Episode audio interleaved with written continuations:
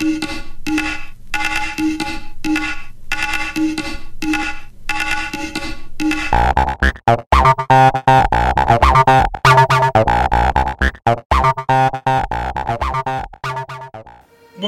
to the Cyber Beer Show.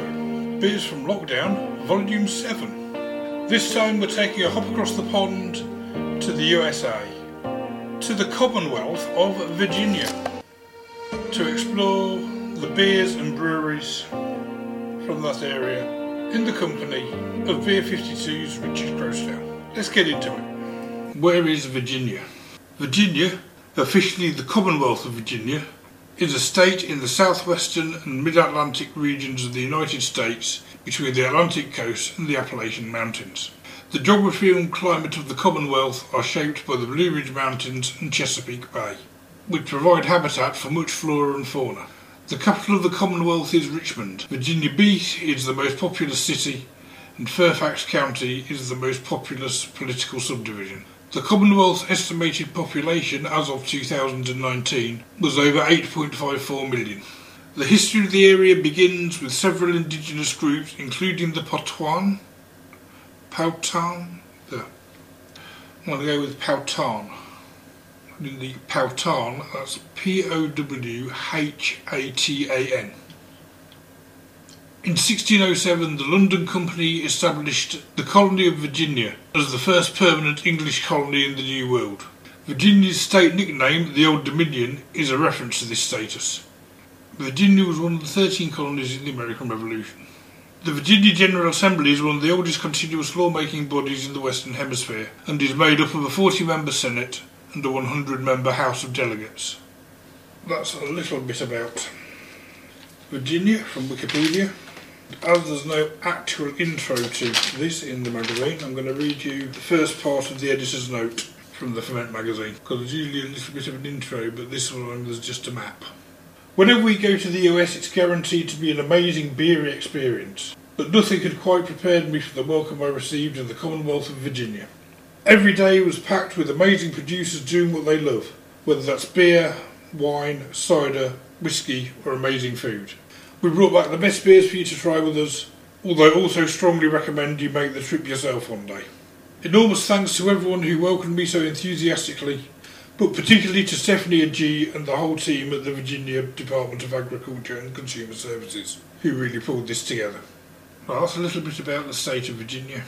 Let's see what I thought of their beers. Where did we go and what did we do? Find out next.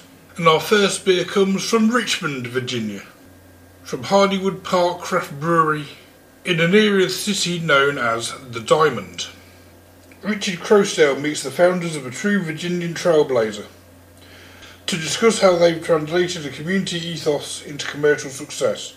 Twenty short minutes outside of Richmond, Hardywood Park's brewery and tap room could be a megachurch if viewed from a distance.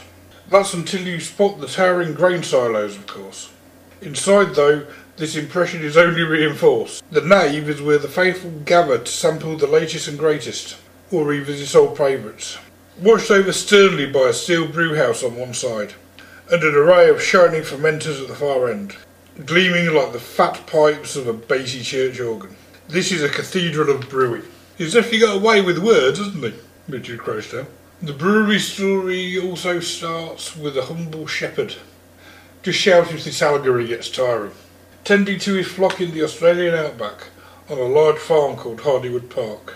Staying with him for a couple of weeks back in 2006 were two young backpackers, Eric McKay and Patrick Murtaugh, from New York City and Connecticut, respectively. The pair had been friends since childhood when their families holidayed together, and they had even talked idly about going into business, without any clear idea of what they wanted to do. But it was in Hardywood Park after a day of shearing and dipping sheep, that Eric and Patrick received their calling to higher service, in the shape of a cold pint of the owner's home-brewed beer. It was in the middle of nowhere, and there were no grocery stores, recalls Patrick. At the end of the day, we'd got to finish with a glass of beer, and at the time it's the best stuff I'd ever had, my first experience of handcrafted beer. It had so much flavour to it, and I was just blown away. He taught us about home brewing, and we decided we had to start brewing when we got back to the US. About a year later, the pair got their first home brewing kit. It was pretty basic, just Gatorade jugs, and inevitably became obsessed and decided to work towards starting their own brewery. Rather than leaping in with both feet, though, they both went out into the world to get the skills, experience, and contacts they would need to make their adventure a success. Eric went to business school, then got a job at a large distributor, handling big name British and American beers, and developing a particular interest in getting craft beer into high end restaurants. Patrick, meanwhile, went to brewing school at the Siebel Institute, which included a stint at the legendary Doemens Academy. I didn't know until after, but my great grandfather on my mother's side also went to Siebel, followed by his son, my mother's uncle. So I'd like to say I bring in my blood, and I was just following the family tradition. But honestly, I had no idea about any of this till later, said Patrick. Thus armed, Eric and Patrick came back together and began dealing with the hard practicalities of starting their own brewery. They were relatively lucky enough to find their first investor, Richard, who had given them the confidence to present their business plan more widely. And he has remained a very involved part of the Hardywood team ever since. The brewery's first site was a warehouse in Richmond, although neither of them came from the city. Eric was already based there, and they felt it had untapped potential as a real destination for craft beer. Eric kept telling me how great this town is, with a real enthusiasm for craft beer, and yet it only has one craft brewery. Legend, says Patrick. Ten years ago, Virginia was a desert, mostly thanks to very restrictive laws. But at the same time, you had these great bars championing craft beer from out of state. Places like Vietnamese restaurant Mekong. Craft beer sales were up 30% year on year compared with 10% across the US as a whole. So it was a gamble, but we really felt it was the right time to start something new here. Eric picks up the story. Those early days back in 2011 were tough long hours, and it was more expensive than we'd expected. But about halfway through our first year, a draft bill was introduced, which would allow breweries to have tap rooms. We got behind that with Devil's Backbone and Starr Hill, and just about made it through. The bill was signed at our downtown brewery on July 1st, 2012, and we celebrated with the first legal pint poured at a brewery in Virginia.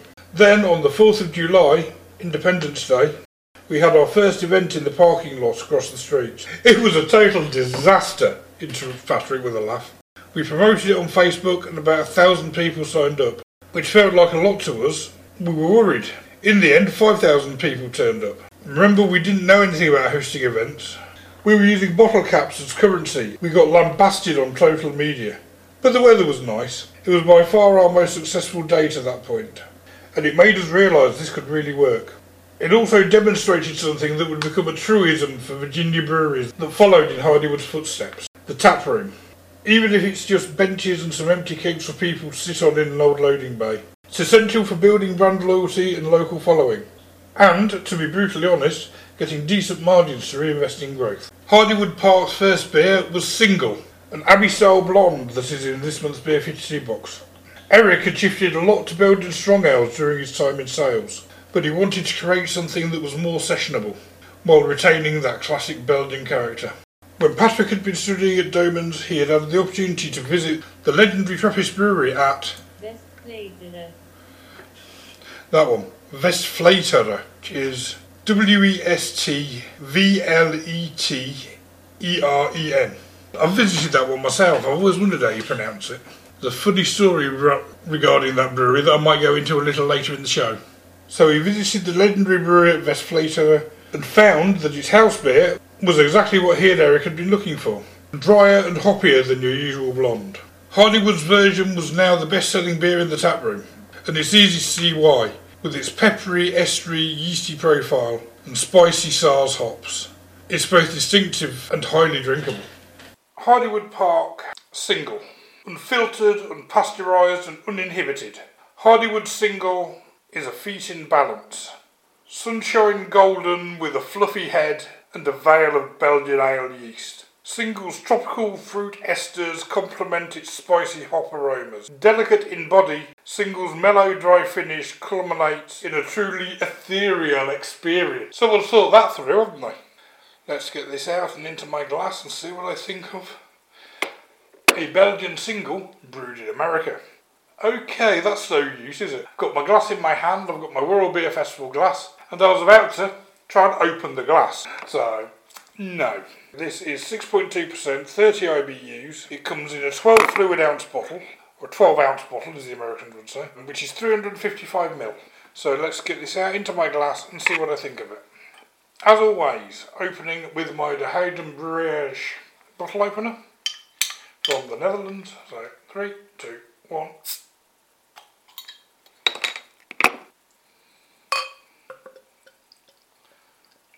Ooh, that pours a nice golden colour.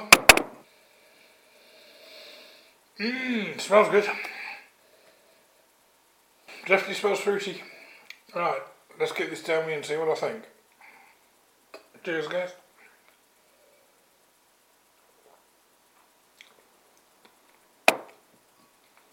Mmm, that's interesting. Nice, sweet, very yeasty.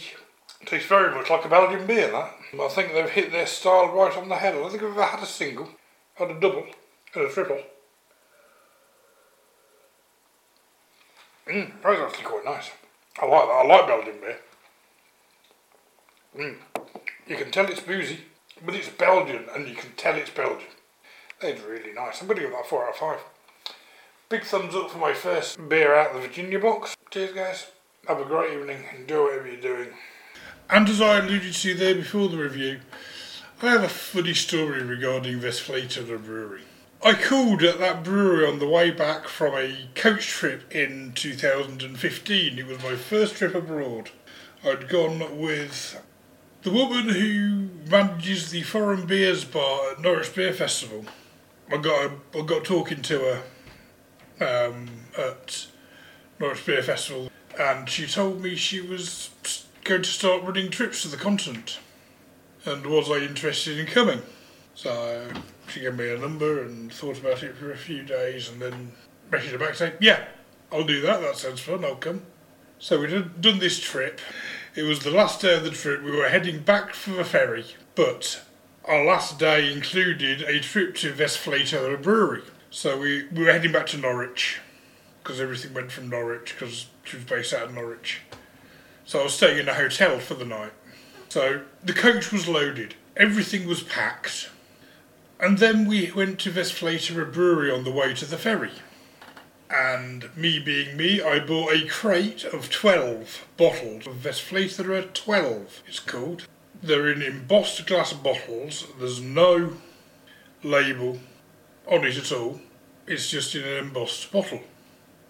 So, with everything being packed, I had to carry this on the coach and on the ferry. Fortunately, I left it on the coach. Then I had to get it from where the coach dropped me off in Norwich back to my hotel, which was probably about a five to seven minute walk. And having nowhere to put it, I couldn't carry it because I had my case to pull. I slipped it on top of my case, then pulled my case diagonal to wheel it over to the hotel. And about 200 yards from the hotel, the entire case of beer drops off the top of my suitcase. With a rather large crash at 5 o'clock in the morning, and four bottles survive. I've still got those four bottles to this day. So I still haven't tried the Westvleteren 12. But there we go. Just thought I'd relate to you my little anecdote about Westvleteren Brewery. While we were there, let's get back to the uh, Virginian beer, shall we? From Richmond, Virginia, we are travelling 98 miles north to the border of Washington, D.C., to Alexandria and Port City Brewing Company. Let's see what Richard Croasdale has to say on Port City Brewing Company. Full to port. The Port City tap room isn't exactly at the heart of a thriving residential area, and yet a short cab ride, or walk if you fancy, from downtown Alexandria. It's packed with punters, both at the bar and in a roped off overflow area on the brewery floor itself. Seven smiling folk behind the bar face a queue several deep. It's fair to say that after a few days after it celebrated its ninth birthday, Port City is the mainstay of the community it calls home. A lot has changed over this time, of course.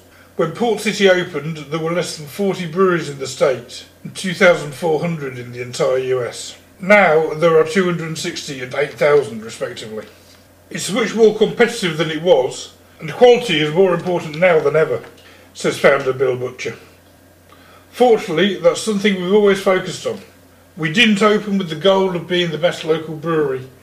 We set out to compete with beer from all over the world because Washington is a very international marketplace and there's beer coming here from all over the world. This ambition has been part of Port City's business plan since day one. As well as bringing on experienced head brewer Jonathan Reeves, Bill deliberately overspecified his 10,000 square foot brewery in a way that allowed a high level of control and allowed Port City to simply plug and play new fermentation vessels to facilitate growth. Jonathan has 25 years' experience as a brewer, and we're lucky to have him as our brewmaster since the beginning. So he had a big hand in designing the brewery itself, according to his knowledge and the types of beers he wanted to brew. He also worked on all the recipes and trained all the younger brewers on this specific system and how they get the best from it. Everything we've done has been very deliberate. The result has been 11 medals in the Great American Beer Festival, all proudly displayed behind the taproom bar. It was also named Small Brewing Company of the Year 2015 at the Great American Beer Festival, and has won more medals at the Virginia Craft Brewers Festival than any other brewery. This record has been achieved purely by championing classic European styles. So I try to be delicate when asking whether Bill feels any pressure to keep up with the sweeping trends of the rest of the East Coast, including his Virginian peers. He laughs at my awkwardness. No, we won't be doing hazy, or fruit, or adjunct beers, he says with a grin. We're not trying to invent new styles of beer, but brew the very best examples of the styles we love. For example, Optimal Wit is a traditional Belgian style, so it's brewed with traditional Belgian spices. We have orange peel, coriander, and then we add grains of paradise, which is kind of like a peppercorn. I'm glad he's brought up Optimal Wit, not only because it's going to be in the Beer 52 box, but because it's been my go-to Virginian beer since I landed. Somewhat reminiscent of Allagash White, it's Port City's runaway success, much to the surprise of Bill, who expected his original IPA to be the big seller.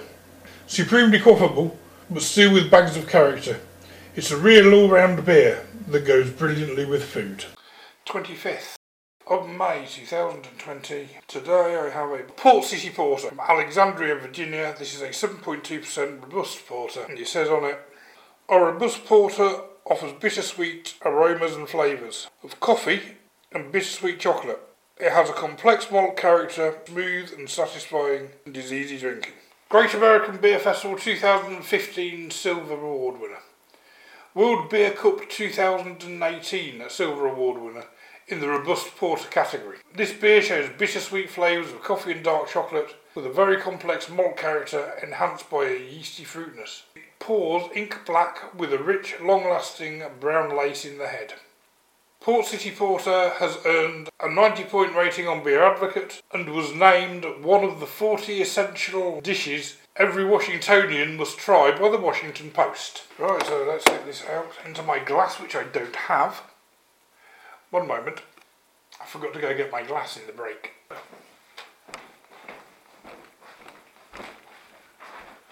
So let's get this out of the bottle into my glass and see what I think. The brewery logo is a lighthouse which is printed on the bottle cap. It comes in a 12 ounce bottle or 355 millilitres. So let's get this out into my glass and see what I think.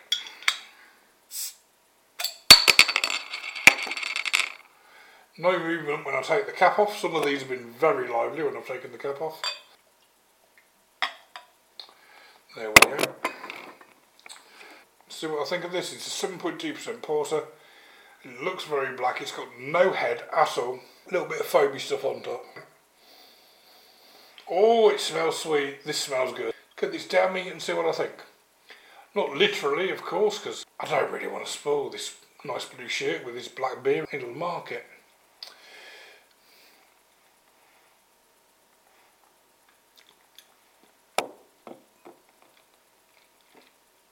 Oh, that is nice. Very boozy tasting.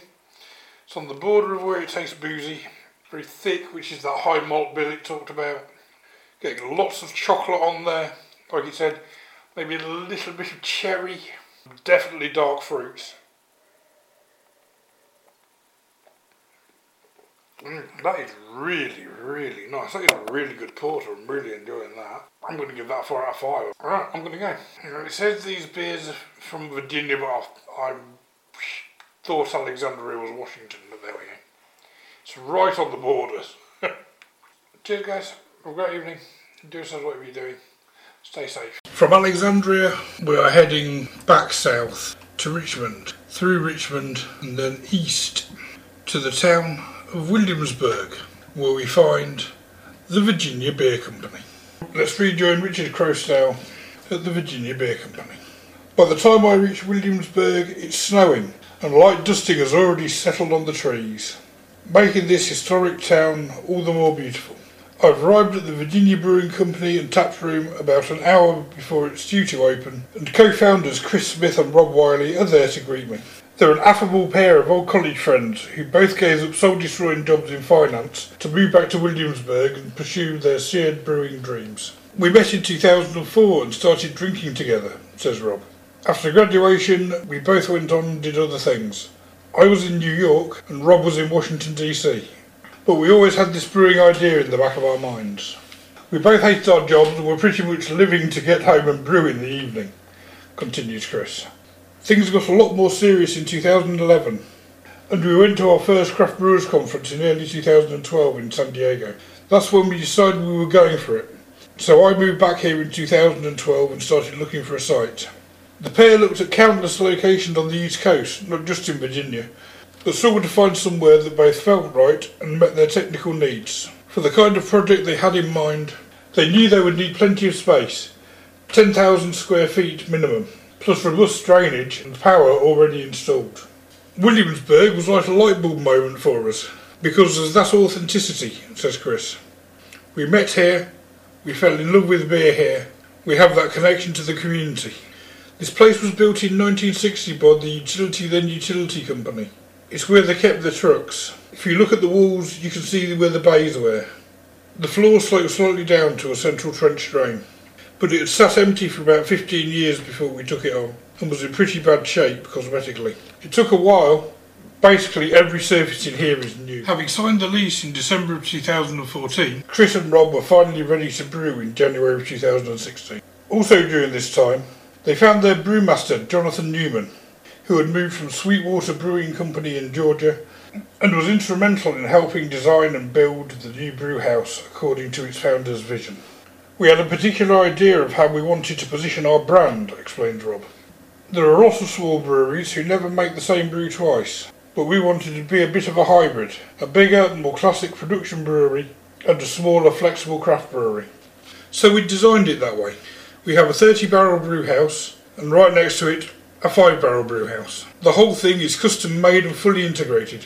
The pumps, the control panel, even the malt conveyor all work together so we can have flexibility to do those interesting small batches, but also do production brewing for the volume channels like grocery stores. Virginia Brewing Company releases six small batch canned beers each month, alongside its four core beers. One of those mainstays, Freeverse, was one of the first Jonathan created in his initial run of test batches before the brewery officially opened. The whole team was teamed to go out with a big, bold, East Coast style IPA, and Freeverse is definitely that. Weighing it at a hefty 6.8%, it's hazy and smooth, with big tropical fruit notes and obscene quantities of Azacca and Chinook hops. A little more bitter than some of its East Coast counterparts, I personally find the balance makes Freeverse more drinkable, which is perhaps why it remains the boys' biggest selling beer. And the first beer out of its box that I had from the Virginia Brewing Company was the Freeverse. Hey, good evening, guys. I am sat out in the garden. It's been a nice day today. 26th of May 2020. Tonight I have a can of Freeverse IPA from the Virginia Beer Company.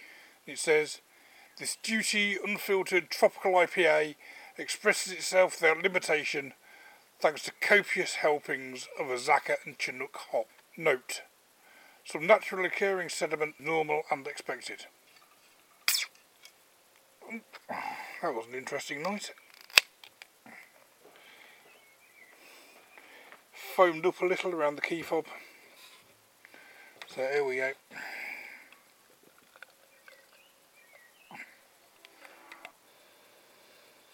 Mmm, oh that smells good. Nice and sweet and juicy. It's got a one and a half finger foamy white head. It is a very hazy golden colour.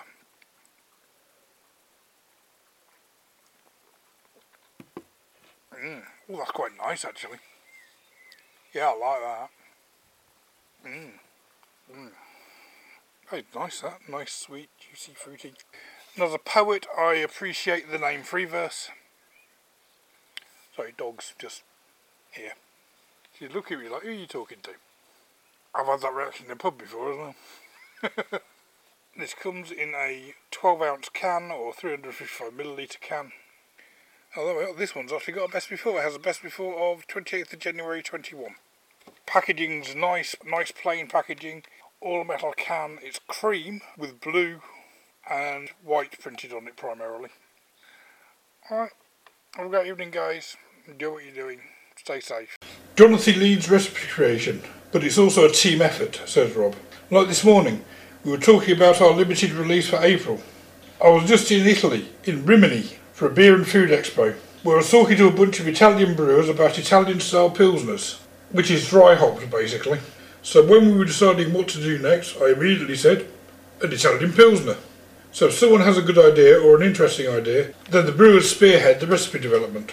Since I ran into them a couple of years ago, I've always been impressed with Virginia Beer Company's bold, straightforward branding. I'd put it to Chris and Rob that claiming the state's name as its brand is a kind of ballsy move for a brewery straight out of the gate. A very simple brand, yeah, said Chris, grinning. The thing is, I saw a lot of breweries that would pigeonhole themselves with their branding, and it came to limit them. Virginia Beer Company doesn't really pigeonhole us at all. We can go any direction from there, and Virginia's brand as an international beer destination is growing too. That was a big part of our hope. It's great for export, and I think it makes us sound older than we are. The sense of place does seem to be key to this brewery's secret sauce and it's completely understandable that it took Chris and Rob so long to find a home that felt right. Unsurprisingly, the brewery's motto is Beer, People, Purpose, and it is heavily involved in the local community. That was a big part of why we did this, confirms Chris. I worked in finance before and hated it, mostly because I never got any personal fulfilment out of what I was doing. Like, I was making money for rich people, and Robbie was in consulting, and that also kind of felt like, you know, he wasn't doing much good for anyone. One of the things that always drew us to craft beer was that you could be a community led business and impact the people around you in a positive way, says Rob. So that was a huge pillar in our plan.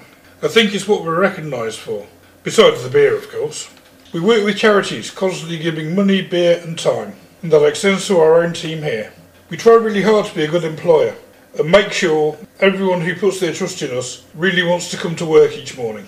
I'm only on tiny samples this morning as I still have a drive ahead of me to O'Connor, but Chris and Rob are kind enough to send me away with one of their extra special barrel aged beers, which I will share later in the day. It's been a real pleasure to meet them, and we vow to catch up the next time they're in the UK. For my final beer out of this box for this week, I stayed at the Virginia Brewing Company and I had a can of their Elbow Patches Oatmeal Stout. And the description for this on Untappd says an oatmeal stout to be enjoyed with breakfast, lunch, dinner, or any time in between. A smooth, velvety base sets the stage for pronounced aromas of chocolate and coffee. It's an oatmeal stout, it's 6.2%. It has an IBU, which is International Bitterness Units, that tells you how bitter it is. The higher the IBU, the bitterer the beer. So this is 26, so this is quite low bitterness. And the hops used is Northern Brewer. And it's won five awards. 2018 Virginia Craft Beer Cup Gold in the Dark and Strong British category. 2018 European Beer Star Awards Silver in the Dry Stout category. 2019 Australian International Beer Awards Silver in the Other Stout category. 2019 International Beer Cup Silver in the Export Stout category. And the 2019 Brussels Beer Challenge Bronze in the Export Stout category. So let's see I what I thought. Another beer from the Virginia Beer Company. Again, this comes in a 12 ounce or 355ml can. There's Beer People Purpose around the front. Cheers from Williamsburg, Virginia. An oatmeal stout to be enjoyed with breakfast, lunch, dinner, or any time in between. A smooth, velvety base sets the stage for pronounced aromas of chocolate and coffee. This sounds just up my street. 6.2%, my last one I had from them, the free verse, was 6.8% of them. Yeah, I can't read it. It's 8 or 9. 6.8 or 6.9 percent. To mix things up tonight, I have got out my Salopian glass. So this is Elbow Patches, it's called. Oatmeal Stout. This one is black. This one is same cream coloured can, but this time everything's in black rather than the other one that was in very light blue colour. It's virginiabeerco.com if you want to look these guys up. So let's get this out into my glass and see what I think. Oh shit. oh. The key tabs actually physically snapped as I opened it and dripping it all over the table because again it was very lively, very foamy. I've never had that before. So it pours a very deep black colour with a two finger tan head. Oh, and I've already dripped it down my shirt grey. Time for a change of shirt. Smells good, smells of chocolate.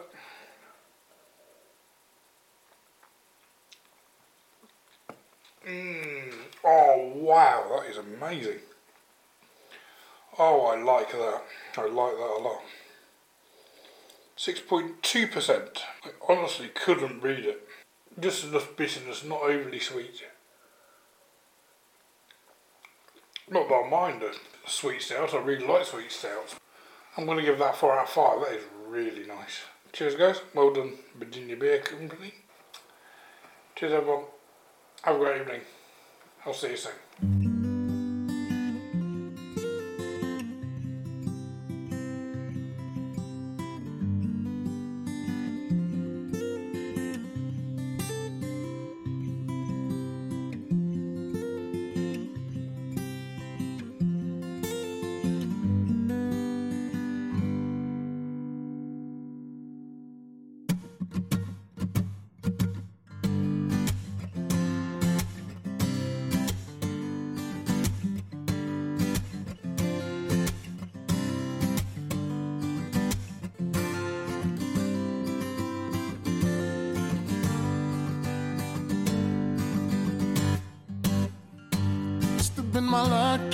When I first laid eyes on you. It cool in my mind, I don't wanna be no fool.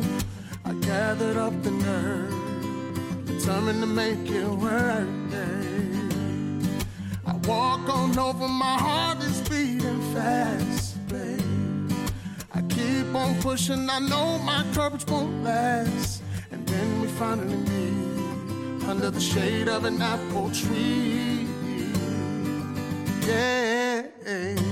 Keep coming back to that apple tree, babe. Carving our name in the trunk, you and me, babe. Don't wanna have it no other way. There's so much left to say, left to say.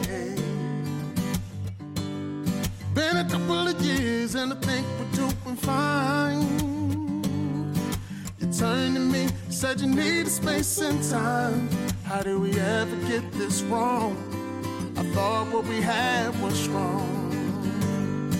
We talk about it and we say some things we shouldn't have said. I had no idea all that was in your head, but I got the remedy to bring it back how we used to be. Yeah coming back to that apple tree, babe. Carving that name in the trunk, it's you and me, babe. Don't wanna have it no other way.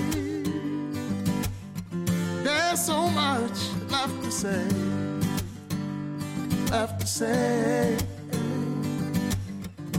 Thought we were strong together, we've been through hell and back together, yeah yes we did, babe. Don't want things to change. I know we got to work on things. Let's get it. We can put this thing on track.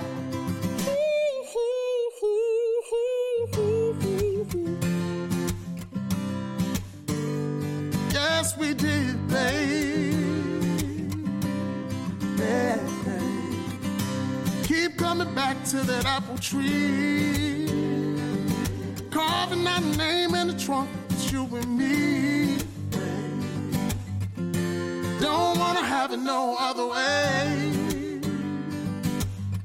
There's so much left to say, left to say.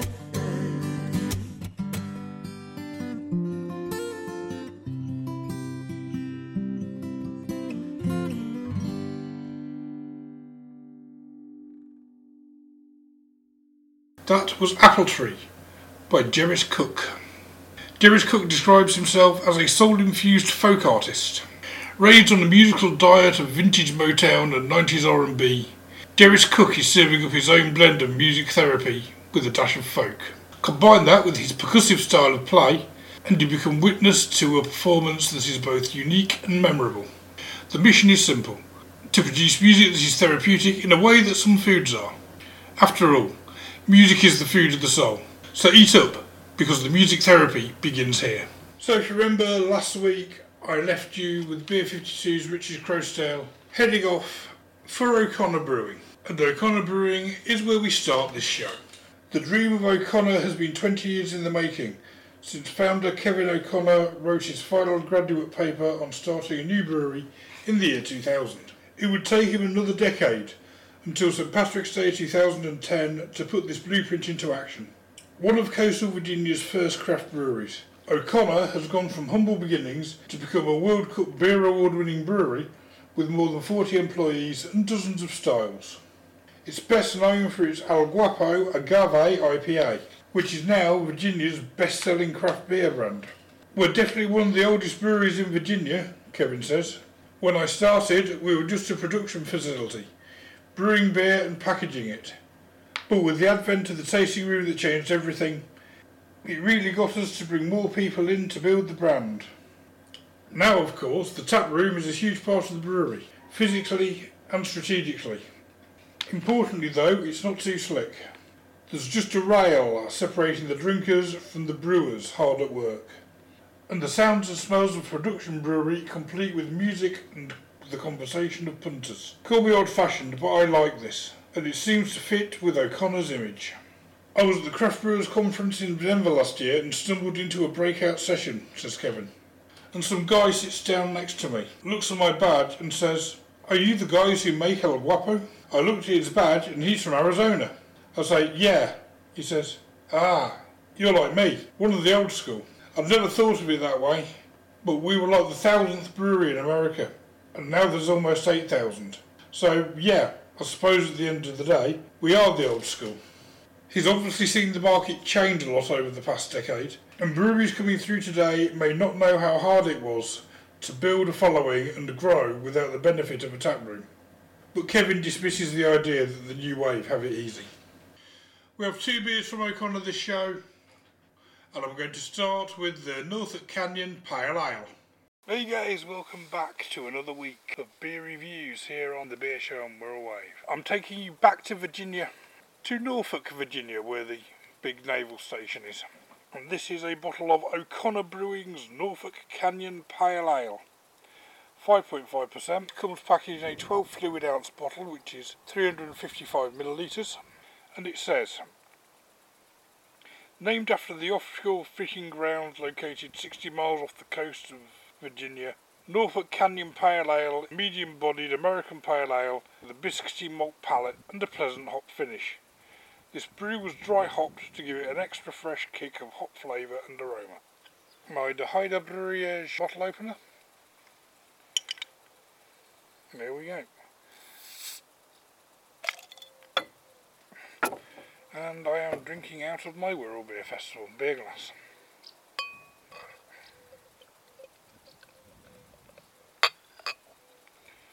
There we go.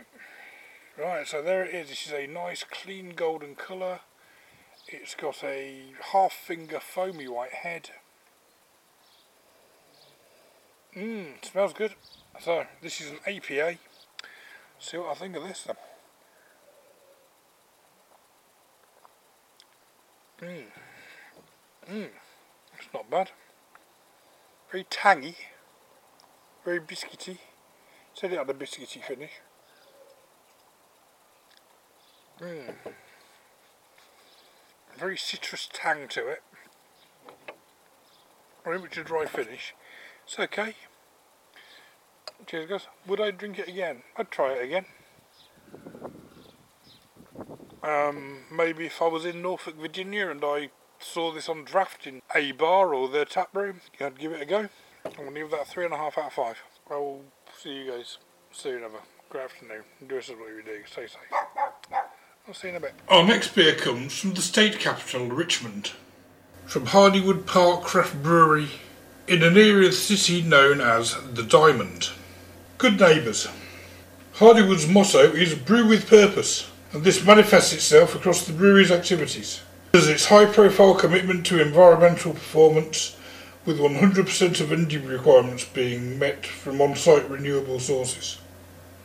But there are also less obvious ways the brewery integrates and supports with the local community. Its Great Return IPA is, as well as being a seriously good beer, a tribute to the decades of hard work that have gone into restoring the James River as a vibrant aquatic habitat. Once so polluted that even bathing in the river was banned, it now once again plays host to the endangered Atlantic sturgeon, whose presence once saved the first settler communities from starvation. As well as raising awareness, Hardywood donates $10 per barrel to the James River Association to support its award winning mission to be the guardian of the waterway. The brewery also has a great track record of working with local producers when sourcing ingredients for its brews. For example, one of its most successful lines, Gingerbread Stout, began life when local farmer Bill Cox showed up at the brewery with an armful of ginger he'd grown. Bill saw we'd used ginger in a previous recipe, and he came in with big stalks of baby Hawaiian ginger, said Patrick. Two hours later, we'd heard so much about ginger. Didn't know what we'd brew with it, but it had this really unique, really subtle flavour, so we were like, why not? Then two weeks later, Eric met this guy who makes wildflower honey and has a bunch of acres just north of here. We suddenly had all this ginger and all this honey, and Eric said, Has anyone ever made a gingerbread stout? The beer was a runaway success, scoring bronze in the World Beer Cup and a perfect 100% in Beer Advocate in its first year. The next batch went out in October, and Eric and Patrick got their first taste of true craft fandom. We couldn't believe we got to the brewery on launch day and people were queuing round the block. Our initial feeling was that we felt awful these people were standing outside in the cold. We didn't understand the beer line culture, as we'd never seen it in Virginia. And it spiraled from there with each new release. It's great, of course, but that's never what we intended. It's something that started organically. Now we have a beer club for the super enthusiasts. The Ginger Honey collaboration was just the start, and kick-started a slew of local growers keen to have their seasonal high quality produce incorporated into beer. For many of these growers, Hardywood has become their single largest customer. The ginger was great, but it was really Bill's passion that inspired us. And we found so many other people in the area who are as passionate about what they do as we are about beer. It just creates this great synergy. So at one point we made a whole series using just Virginia ingredients, which became our Virginia Roots series, two of which have gone on to win silver at the Great American Beer Festival. The journey and the destination. The latest development in Hardywood's story has been its opening in 2016 of the truly impressive facility in which we now sit. The site was originally intended as a fabrication plant for a large international semiconductor company, which fell through just after the groundwork and services had been completed. That was rather lucky, wasn't it? For Hardywood Brewery. With industry level infrastructure already in place in an idyllic rural setting, it was the perfect spot for Hardywood. It goes without saying the taproom experience was a key part of the design from the beginning. While the beautiful German brew house is showcased for those enjoying a beer, the accompanying tangle of pipework and valves are concealed in a lower deck, allowing the real business of brewing, the cleaning, testing and maintenance, to happen swan-like safely below the surface. Anyone taking a tour round will also see lots of barrels on their way round. I obviously spotted a lot of bourbon, but there was also wine, Scotch whisky, and apple brandy thrown in there for good measure.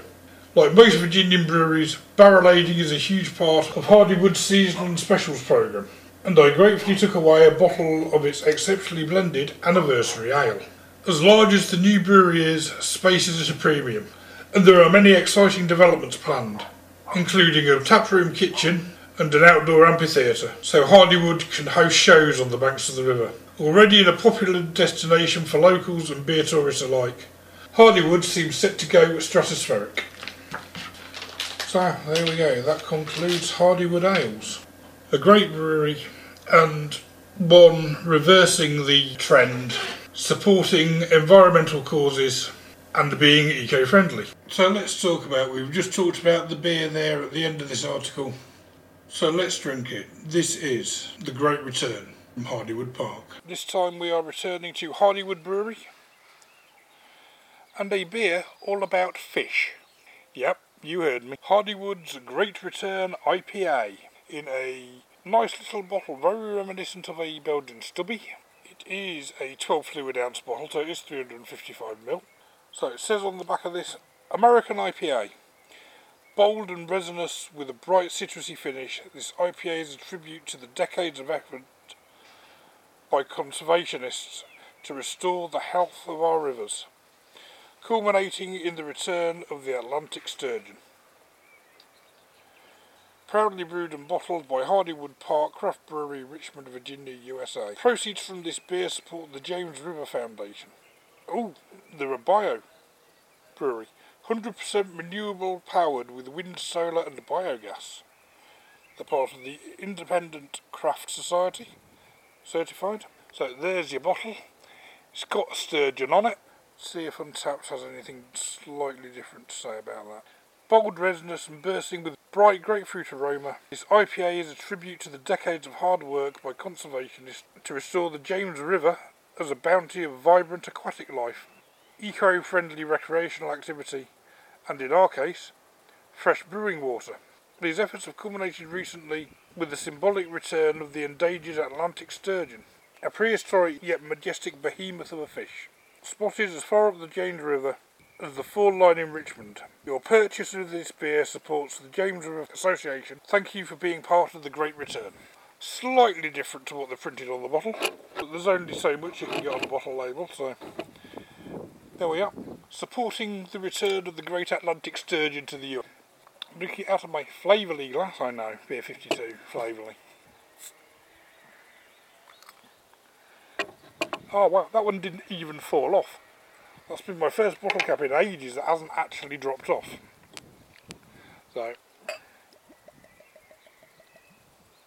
there we go. Right, let's try this then. It's golden beer. It's 7.5%. Mmm, smells resin. It smells piney and resinous. Mmm, oh that is nice, nice sweet. A little bit dry on the back end. Mmm. Mmm. Oh, I like that. That's a good IPA, that. Leaves good lacing on the glass. It's got a half finger, very foamy white head. Yeah, it's not too bad, that. Very hoppy. Very juicy.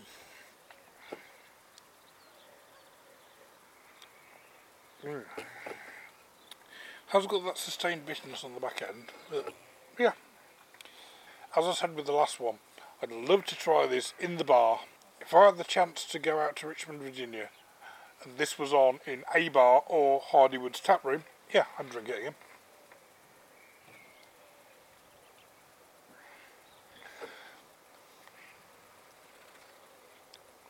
Mm, I love that little stubby bottle though. That is so cool. So it's hardywood.com slash great return is the website for this thing. It's got its own website because it's a campaign beer. Oh, there we go. It leaves a very grapefruity bitter finish even for a few minutes after you've stopped drinking. I've I finished drinking it about a minute or two ago and I've still got that dry grapefruity bitter finish in my mouth. It's quite nice. It's not as refreshing as I'd like on a day that's 20 degrees C. Give that a 3.5 out of 5. Nice good mid-range American IPA. A great evening. Enjoy yourselves what you're doing. Elevated beer. Coming to brewing from 20 years in the wine industry, the ability to take his beers out into the restaurant industry was a key part of Bill's plan. He was already a known face among many restaurateurs in Alexandria, Washington and beyond. so to a certain extent was pushing us an open door. Connections aside though, his experience has proven useful in other ways. The most successful wineries I was involved with had a very active education programme and tasting rooms.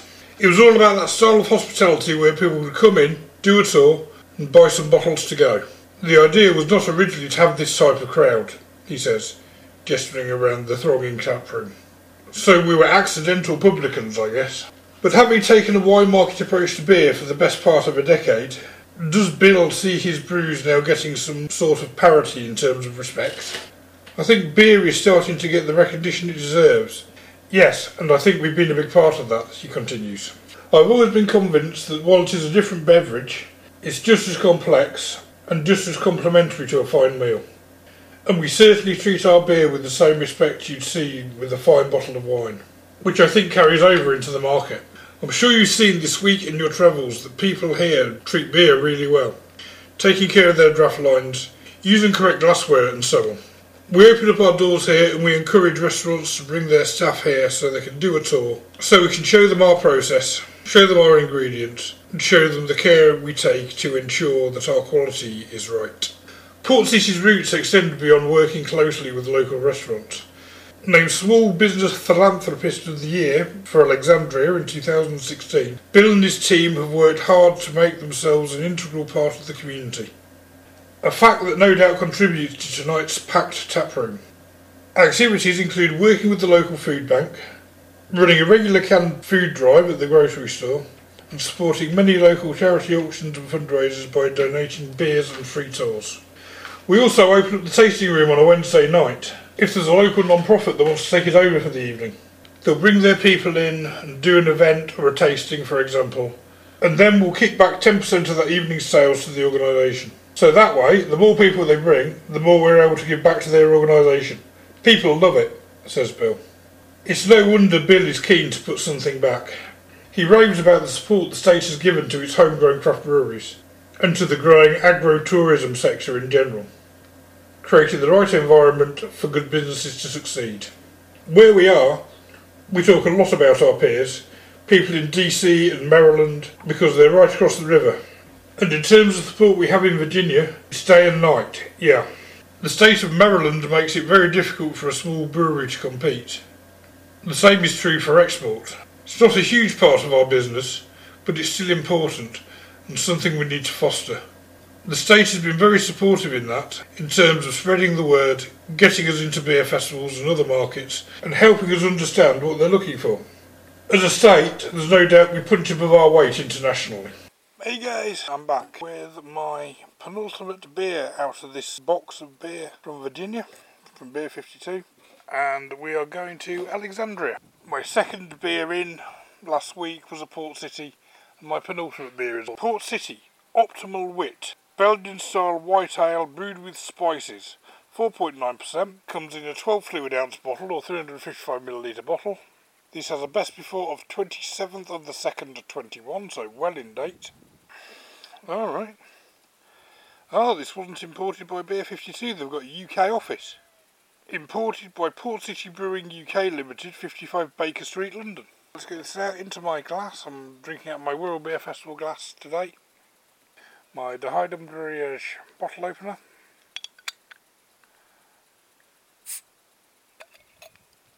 And again, the cap doesn't drop off, which is good in a way. Mm, there we are, look at that, that's a good, very cloudy golden colour, but it is a wheat beer, so you expect that. So, there it is. Very cloudy golden colour. Completely flat. There's a little bit of foamy stuff on top. Not, not enough head to talk about. Oh, that smells like a wheat beer. Yeah, that's got the... Mmm. Oh, what's the best way to describe a wheat beer or a Belgian white ale? It's got a very specific taste. It's like coriander, maybe. Let's get this down here and see what I think.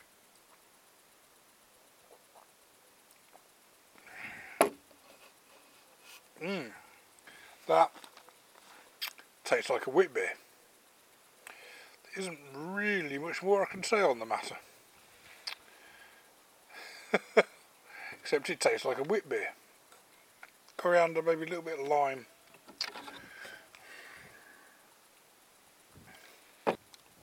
Mm, very much creaminess. I'm, I can't quite place it. There is a very specific taste to wheat beers. And I'm not entirely sure what it is. I can't quite place what it is. Oh, oh I haven't read the description, have I? So the description for this one, there isn't one on the bottle. The description for this on Untappd says, so this is one at the Great American Beer Festival, the GABF.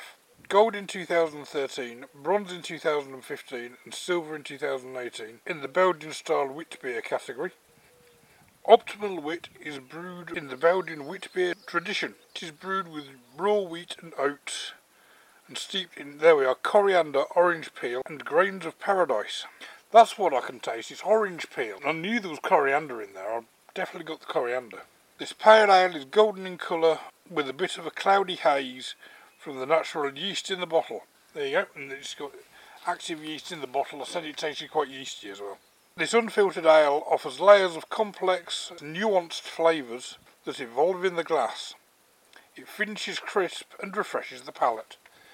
That's what I couldn't quite place. It was orange peel, coriander and orange. That's the one. What's that very famous wheat beer that's mass produced? Um, Blue Moon. If you ever had Blue Moon, this tastes very similar. You know, that's what it tastes like. So it wasn't lime, it was orange I was guessing. Sorry. Mm.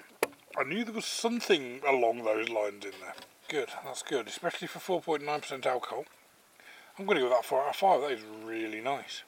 Alright, see you guys soon, have a great evening. We've already had the segment on Port City, but there was a little bit of a fun bit afterwards, so let's go to the rest of the Port City article and see what happened. Into Alexandria. I've already taken up enough of Bill's time and bid him goodbye for the afternoon. Still, the tap room continues to fill up, so I decide to hang around Port City and continue exploring this awesome lineup of beers. I strike up a conversation with the group at the end of my table. They're colleagues, but met up this evening quite by chance. For a country that doesn't really have a long standing pub culture, Americans are really great at the art of welcoming strangers. And, several rounds later, Caitlin, Kathleen, Josh, and I are firm friends. Caitlin kindly volunteers to show me around some of her favourite local bars. So we leave the others and grab an Uber up to the cool waterside streets of Old Town Alexandria on the western bank of the Potomac. For reasons that escape me, I decided it would be a great idea to mark my visit to the, this famous river by anointing myself in this water. I have wet feet for the rest of the evening, but don't really notice. From here we head to Don Taco, where I hoover up more than my fair share of amazing tacos and punty margarita. It's my experience that you can literally go anywhere in the US and find tacos that are infinitely better than anything you'll find in the UK, and Virginia is no exception, though the fried avocado is a winner.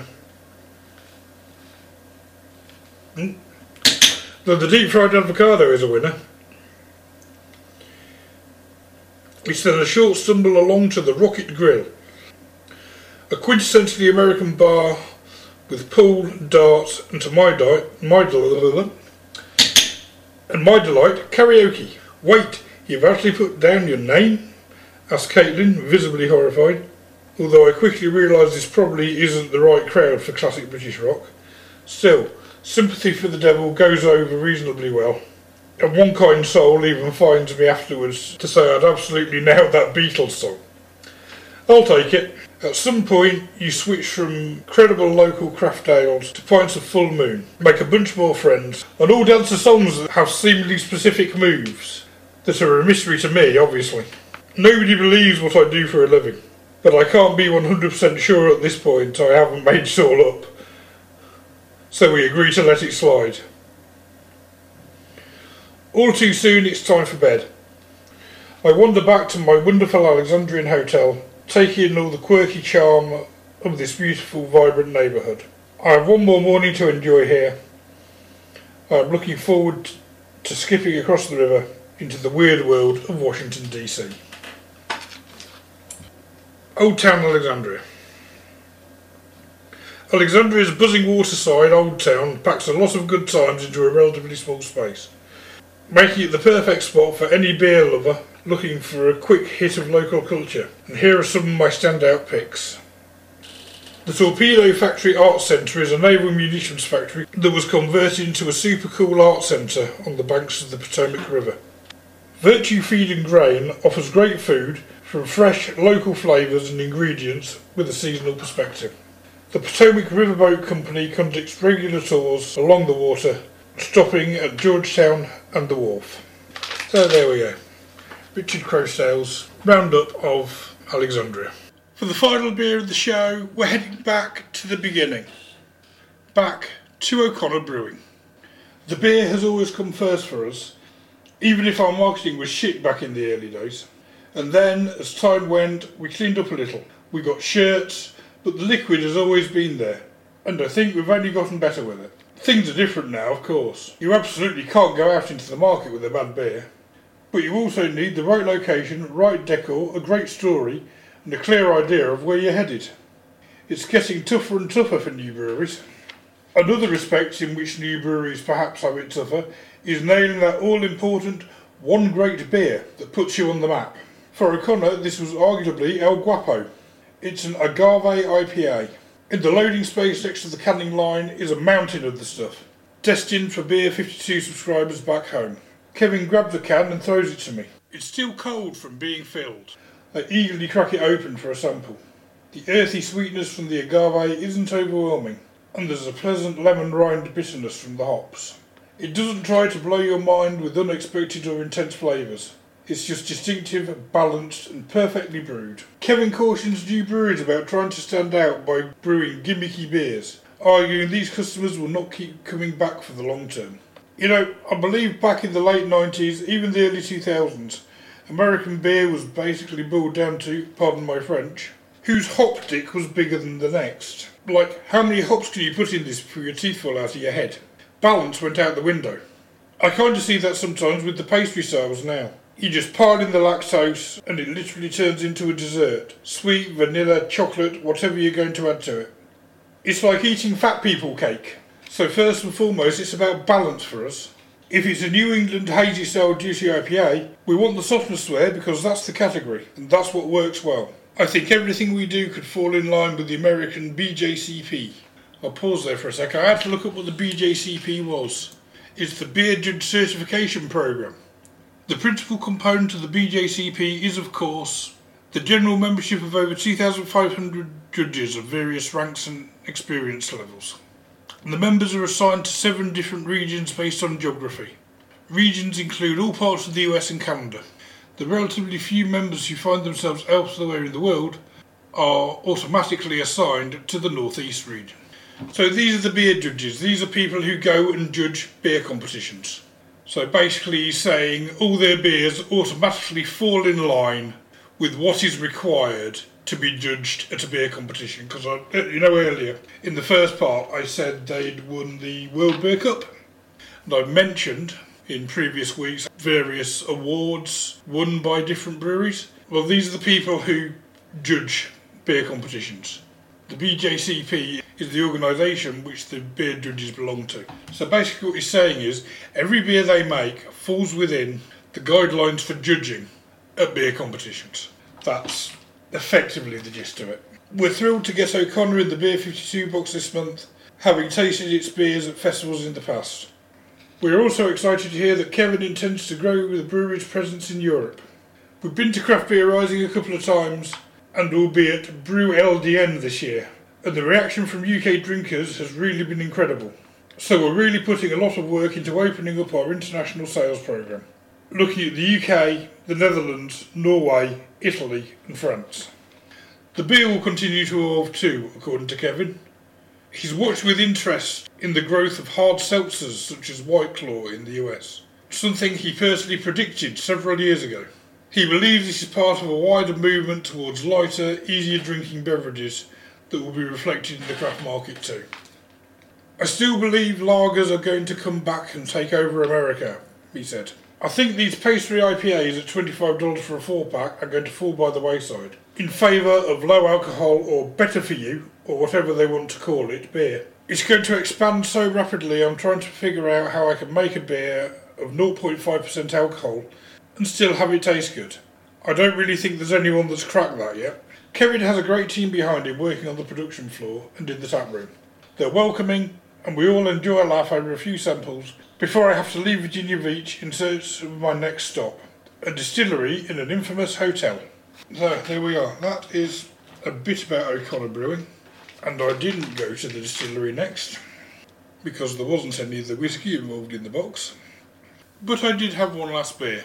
The final beer out of this box, the final beer from O'Connor Brewing, was a dry Irish stout called ODIS. My final beer out of this box from Virginia is a stout. We're going back to O'Connor Brewery in Norfolk, or Norfolk as the Americans call it. Norfolk is on the coast, it's where one of the big US naval bases is. And this is ODIS Dry Irish Stout, 6.3%. A robust dry Irish stout with a rich roasted malt aroma, smooth and velvety on the palate, concluding in a lingering dry finish. ODIS is another one of the long-time great Irish inspired beers. Awards. Bronze in the 2014 Dublin Cup. Okay, so how does that differ to what it says on the side of the bottle? A robust dry Irish stout with a rich roasted malt aroma. Smooth and velvety on the palate, concluding in a lingering dry finish. ODIS is another in a long line of great Irish inspired beers. Searching for a pint of gold? Meet ODIS. Although it's got more things on the side. So, 2014 it won bronze in the Dublin Craft Beer Cup.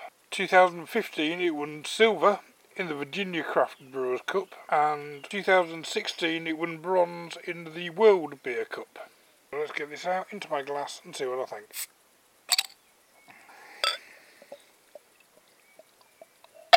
So it pours completely black. Mm, it's not bad. It is very dry. It's got a very thin tan head, good tan lacing on the glass.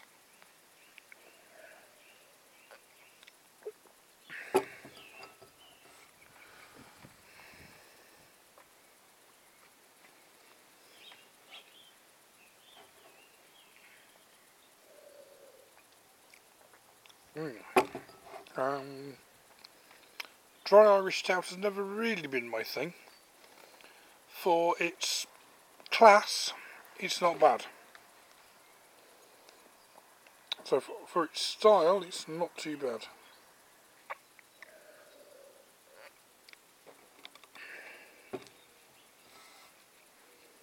It's okay, it's a little bit sweet, a little bit creamy.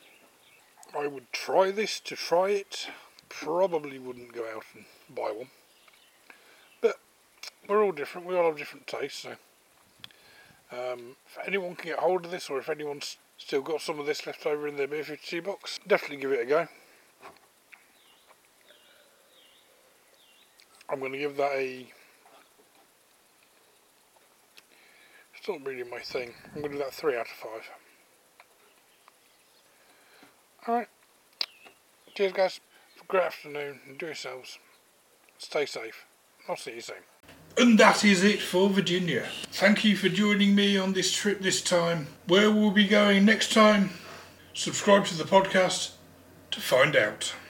If you have any comments, questions, or if there's anything you've seen that you think I should try and review, then you can get in contact by emailing cyberbeer at cyberbeer.co.uk. You can find us on Twitter and Instagram using at cyber underscore beer, or you can find us on Facebook by typing in cyber cyberbeer. And if you want to see the process in process, follow me on Twitter and Periscope. Periscope is just at cyber cyberbeer or one word. Or you can watch through the Twitter account or on the Facebook account. I go live on Facebook as well. On a Monday and a Tuesday, set your notifications because I never really know when I'm going to go live. Don't have a set time. It depends on the weather. It's sometimes afternoon, sometimes it's evenings, sometimes it's a bit of both and occasionally I do a weekend as well, a Saturday or a Sunday, or both. So just stay tuned to find out what's going on. So like, set your notifications so you're notified when I go live to find out where I am and what I'm doing that week. And remember to subscribe to the podcast so you get the next episode when it drops.